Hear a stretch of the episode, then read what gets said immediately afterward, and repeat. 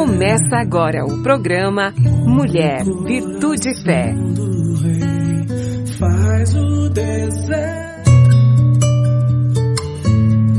Olá, queridos. Olá, queridas.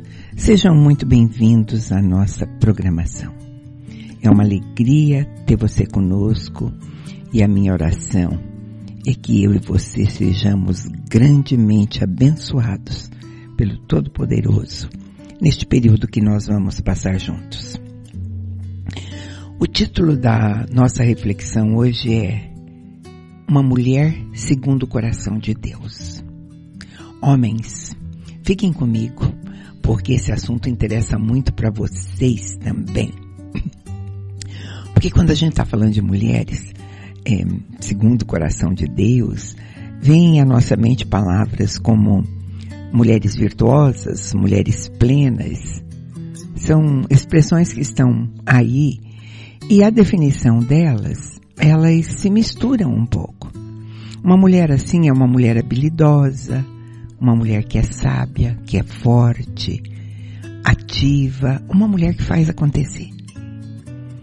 Mas ela, essa não é a descrição de uma mulher que estudou, que nasceu num berço de ouro, que teve todas as chances na vida, que foi educada para ser isso ou aquilo.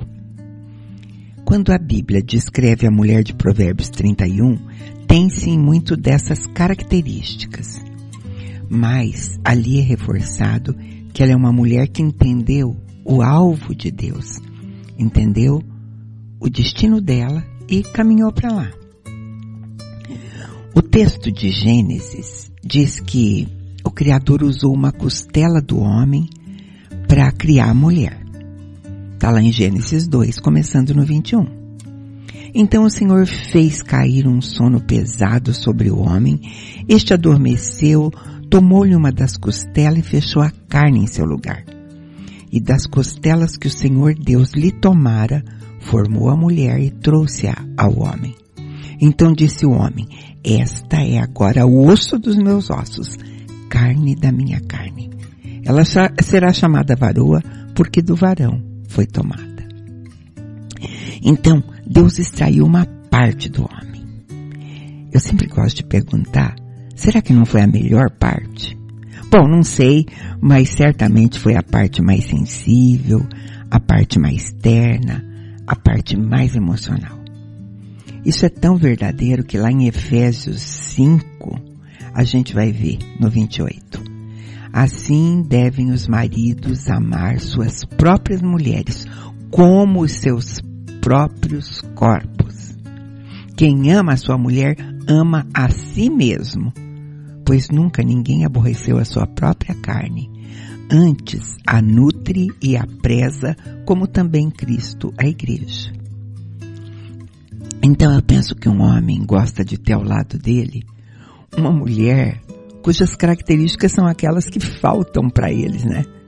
É, que foram removidas dele, talvez. Mas veio a queda, veio o engano e o pior sobrou temporariamente para a mulher. Dores de parto, sem vontade própria, né? E eu disse temporariamente porque Jesus vem e coloca outra vez a mulher para viver o seu propósito. Ele vem e reforça aquele plano inicial de Deus para a mulher. Mesmo assim, a mulher continua sendo um modelo raro, né? Difícil de encontrar, como está escrito em Provérbios 31. Mulher virtuosa, quem a achará? O seu valor excede o de finas joias. E é isso mesmo, em Provérbios 31, 10 ela é comparada a uma pedra preciosa. Mas pedras preciosas têm muitas imitações, embora às vezes o brilho, né, seja igual, muito parecido com uma verdadeira. Mas é, é por isso mesmo que às vezes ela não é reconhecida. Aliás, principalmente se ela estiver num estado natural, no estado bruto ainda sem forma, ela precisa ser lapidada, aparada, receber forma, tirar as impurezas. Mas eu te digo que tem muitos homens que reconhecem sim as mulheres deles ainda, mesmo em estado bruto, né? Mas quantos reconhece como carne da sua carne? Osso dos seus ossos, parte tirada dele. Mas eu não quero deixar as mulheres para fora. Será que as mulheres também se reconhecem assim? Eu estou falando isso porque eu estou usando hum, como título dessa conversa encontrar um caminho para o coração de Deus. Né? Mulheres nunca estão sozinhas, mulheres estão sempre cercadas por filhos, por maridos, por mães, pais. E, e, e tanto as escolhas deles como a escolha dela, tudo, vai determinar, tanto no tempo como no modo como as próprias condições e capacidade para uma mulher encontrar esse caminho para o coração de Deus. E a gente fica perguntando qual seria um bom modelo para encontrar esse caminho. Vamos dar uma olhada na palavra de Deus. Quando Deus destituiu Saul do reino de Israel, a gente vai encontrar um texto lá em 1 Samuel 13, começando no 13, que diz assim: Samuel disse a Saul: Você cometeu um grande erro. Se você tivesse obedecido à ordem do Eterno, seu Deus, ele teria confirmado hoje o seu reinado sobre Israel. Mas agora o seu reinado está desmoronando. O Eterno já está procurando um substituto para você. Desta vez é ele que fará a sua escolha. Quando ele o encontrar, vai designá-lo um novo líder para o seu povo. Tudo porque você não se ateve ao que foi combinado com o Eterno. Gente, eu li para vocês na versão A Mensagem, que é uma versão muito bonita e fácil de entender.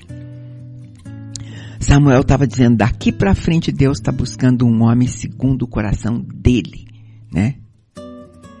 Então, talvez esse modelo possa ser usado para nós mulheres que buscamos encontrar o coração de Deus, que queremos caminhar para o coração de Deus. Então vamos dar uma olhadinha o que tinha esse homem de tão especial e ver se a gente pode chegar lá também. Porque você sabe que esse homem era o rei Davi. Um rei sim, um sacerdote, um homem e você vai dizer nada do que a gente é. Mas sabe por que que eu escolhi?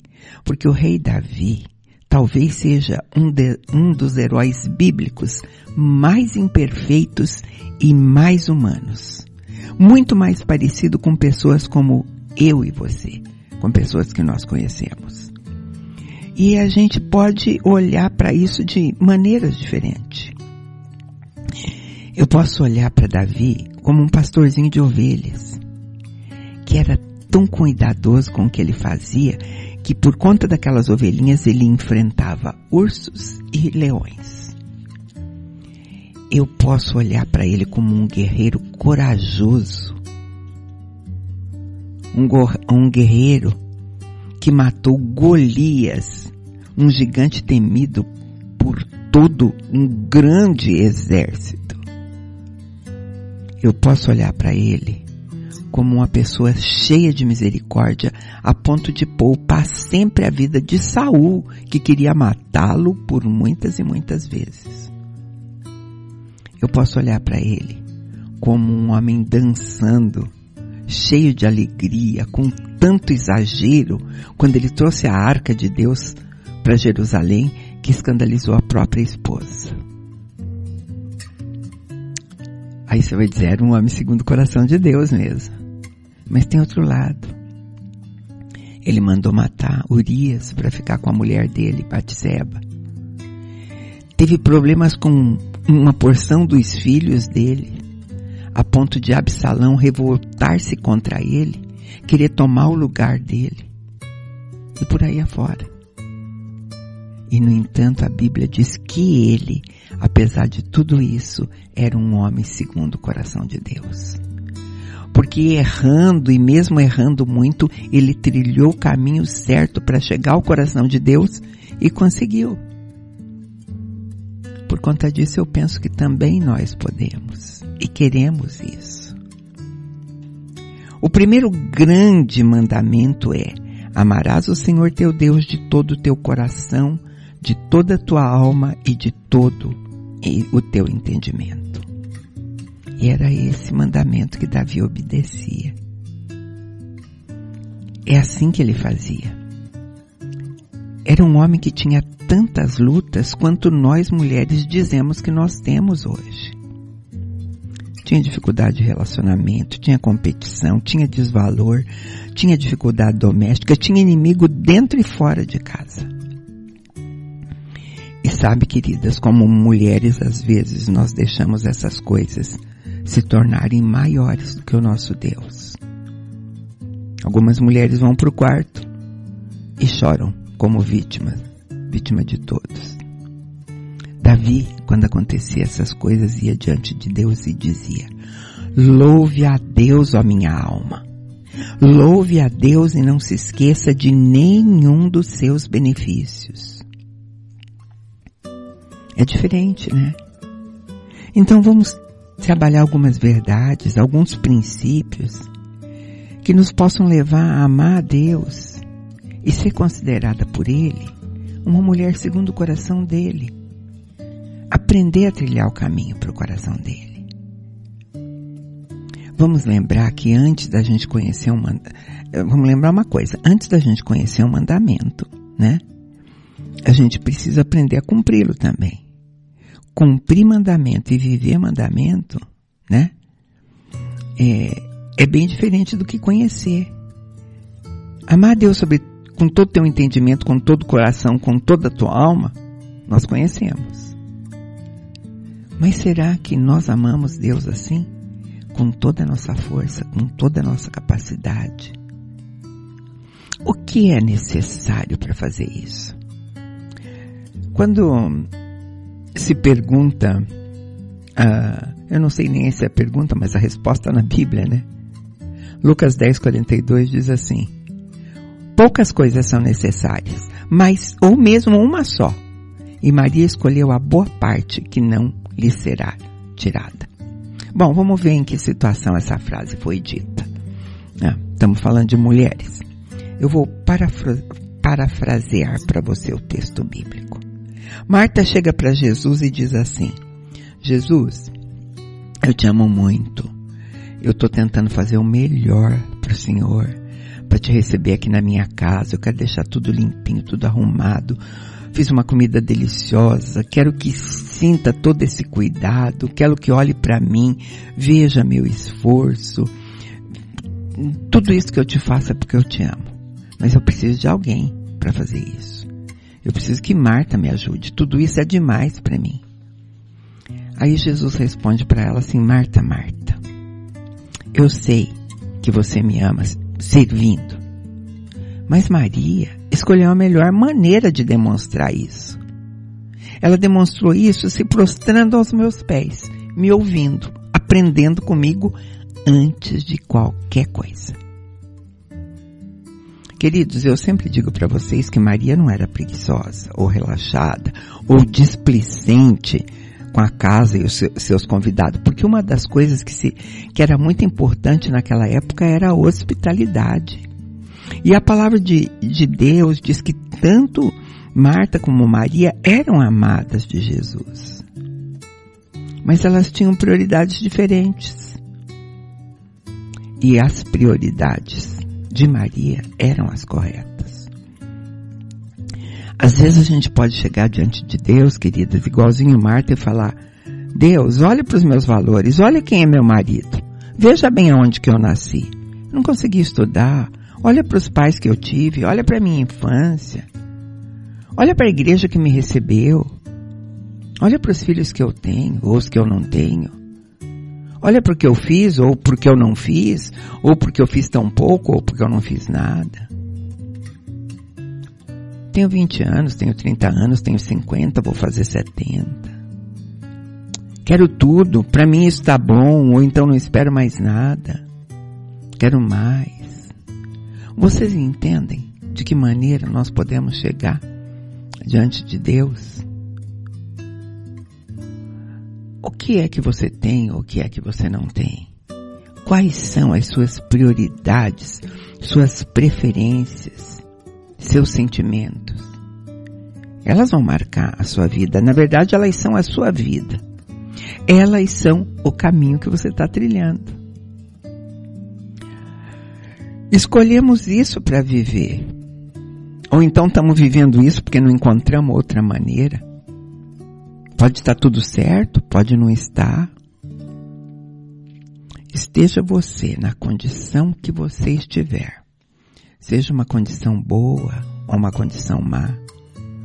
Seja uma condição que você escolheu ou não, ou escolheram para você, este é o caminho que você está trilhando. E você precisa reconhecer Deus nesse caminho. Eu não estou dizendo encontrar um caminho para o coração de Deus. Provérbios 3, 6 diz assim, reconhece-o em todos os seus caminhos e ele endireitará as tuas veredas. Você quer ser uma mulher segundo o coração de Deus. Então, a gente pode aprender alguma coisa nessa reflexão. E a primeira delas é isso mesmo. Reconhecer o que é prioridade, o que é mais importante na nossa vida, que é amá-lo sobre todas as coisas. No caso de Marta e Maria, quem reconheceu isso primeiro foi Maria. A palavra de Deus diz que Jesus amava Marta, sua irmã, e a Lázaro. Jesus os visitava, vinha na casa deles, comia com eles. Agora pensa comigo. O Filho de Deus está na sua casa. O Deus encarnado está na tua casa. Tem duas pessoas ali, duas mulheres, e elas têm reações diferentes.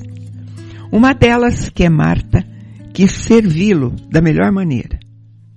Mas Maria discerniu que a presença dele ali era muito, muito mais do que motivo para servi-lo. Era sim um motivo para aproveitar, para receber dele, ouvir o que ele tinha para ensinar, ficar rendida aos pés dele. Ela discerniu que ele está ali era um milagre e ela não ia perder isso por nada. Queridas, ela fez uma escolha baseada na prioridade correta. O Deus vivo está aqui. Tudo mais pode ficar para depois. Amadas, o tempo com Deus é prioridade máxima. A lista de ocupações, mesmo para servi-lo, fica para depois. Buscai primeiro o reino de Deus e tudo vai ser acrescentado. Marta estava adorando a Deus com o seu serviço. Isso é bom. Isso é bom. Mas Maria estava adorando a Deus com o tempo dela. Tempo é vida. O tempo de adoração aos pés do Senhor vai nos dar depois toda, tudo que, toda a direção que a gente precisa. A capacitação, a força, tudo. Inclusive para fazer um serviço para Ele. Hoje eu quero te perguntar quanto tempo você teve com Deus sem pedir alguma coisa. O que você já ouviu de Deus dele ou que você está ouvindo agora? Quanto tempo você o louvou hoje? Voltando para Provérbios 3:6, que diz: "Reconhece-o em todos os teus caminhos e ele endireitará as suas veredas." A parte de Deus é dirigir o nosso caminho. A nossa é reconhecer e discernir como Deus está fazendo isso. Será que quando você acordou essa manhã, o seu pensamento foi parecido com isso? Se perguntou, Senhor, o que o Senhor quer que eu faça hoje? Gente, eu estou falando porque essa é uma pergunta difícil. Não é uma pergunta que eu também faço todos os dias, eu preciso aprender a fazer isso. O Salmo 32, 8 diz assim, Instruir-te-ei e ensinar-te-ei o caminho que você deve seguir. Aconselhar, aconselhar-te-ei tendo-te sobre a minha vista. Isaías também tem uma orientação assim. Isaías diz assim, Isaías 30, 21. e os teus ouvidos ouvirão a palavra que está por trás de ti dizendo, este é o caminho, andai nele. Quando vocês se desviarem, desviardes para a direita ou para a esquerda. Desde a hora que nós acordamos, queridos, nós temos que fazer algumas escolhas, como Marta e Maria. Quando meu dia começa, eu posso escolher. Eu posso escolher o que eu vou fazer primeiro às vezes o despertador toca no smartphone. É isso que acontece hoje, né? E eu posso pegá-lo, eu posso atualizar minhas mensagens ali, ver o que, que me mandaram no WhatsApp. Ou posso também pegar e abrir a minha Bíblia que está nele e ler a palavra. Eu posso fazer tarefas primeiro e orar depois, ou eu posso orar cinco minutos e correr para fazer aquelas tantas coisas que eu tenho que fazer. Às vezes eu já decidi como é que ia ser o meu dia hoje, ontem à noite. Ou então eu tomei essa decisão hoje de acordo com a noite que eu tive. É ruim, né? Eu posso passar duas horas orando, mas eu posso orar dois segundos também. Eu tenho família grande, tenho amigos, tenho os problemas, eu tenho tanta coisa, eu posso passar uma hora orando. Mas eu posso orar dois segundos e dizer assim, abro a minha mão, da, abro mão das minhas intenções hoje. Abro mão dos meus desejos hoje. Abro mão dos meus planos hoje. Usa-me. Qual é a oração correta de uma mulher que quer alcançar o coração de Deus? Eu posso orar de outra maneira também. Eu posso orar por aquelas pessoas que estão sofrendo com dores, que estão em hospitais, que estão precisando de milagres dentro de casa. Eu posso envolver todos aqueles próximos de mim na minha vida de oração. Posso envolver aqueles que estão longe, mas que estão dentro do meu coração. Paulo diz para a gente orar sem cessar em qualquer lugar. Então, como uma mulher também eu posso aproveitar todo o tempo que eu tenho o dia inteiro. Eu posso fazer isso dirigindo, esperando o filho que está na aula de ginástica. Eu posso fazer isso correndo no parque quando eu estou cuidando da minha saúde. Enfim, queridas, eu e você precisamos querer ser uma mulher segundo o coração de Deus. E nós temos que estar motivadas para isso. Faça planos. Daqui a seis meses eu quero ter mudado isso, isso e isso na minha vida. Escolha uma área que ainda não está de acordo com o que Deus quer de você e trabalhe nela. Todos os dias Deus dá graça para isso. Uma boa oração para Deus é dizer: Deus, trabalha a tua vontade na minha vida. Uau! Porque a nossa vontade vem na frente de tantas coisas, né? Quando a gente souber orar assim, trabalha a tua vontade em minha vida. Só que daí eu preciso passar um tempo é, com os olhos e ouvidos abertos para essa resposta, com olhos e ouvidos espirituais abertos. Queridas, e agora bem para só para as mulheres, se eu tiver tudo que eu quero, um marido amado, bons filhos, amigos, dinheiro, ministérios, sonhos realizados, paz, dá a impressão que eu não preciso de mais nada. Mas se eu não conhecer verdadeiramente a Jesus, se não, se não dedicar a minha prioridade a Ele, eu não tenho nada porque todas essas coisas que eu falei podem acabar de repente. Desaparecer. Eu preciso estar aos pés do Senhor todos os dias para ouvir o que Ele tem para mim. Me expor, contar com meu cinto, chorar, rir, agradecer, pedir, ser íntima deles. Mas eu tenho que cuidar também de não ser tão espiritual a ponto de desperdiçar tudo aquilo e aqueles que ele criou para mim, né? Aquelas coisas que eu já disse. Marido amado, filhos, amigo, dinheiro, ministério. E eu, né? E eu, eu preciso também discernir essas coisas. Tentar chegar ao coração dele. E eu fecho com o Salmo 90, 12 que diz: Ensina-me a contar os meus dias de maneira tão sábia, né? Para alcançar o coração, para alcançar um coração sábio.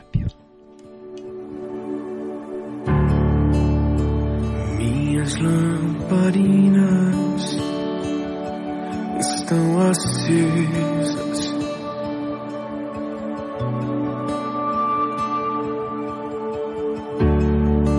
Só estou esperando o barulho dos teus passos em direção à porta. É só bater que eu vou abrir pra você entrar. É só bater que eu vou abrir pra você entrar.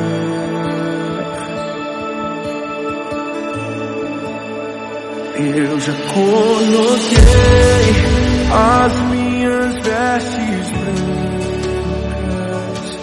Estou só te esperando.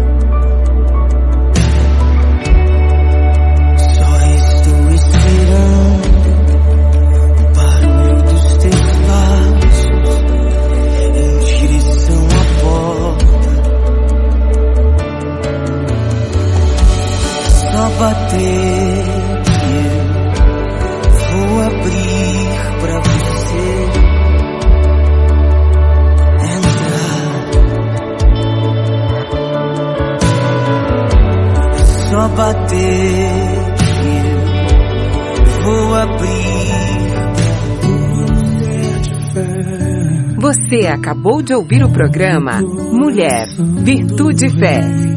Faz o.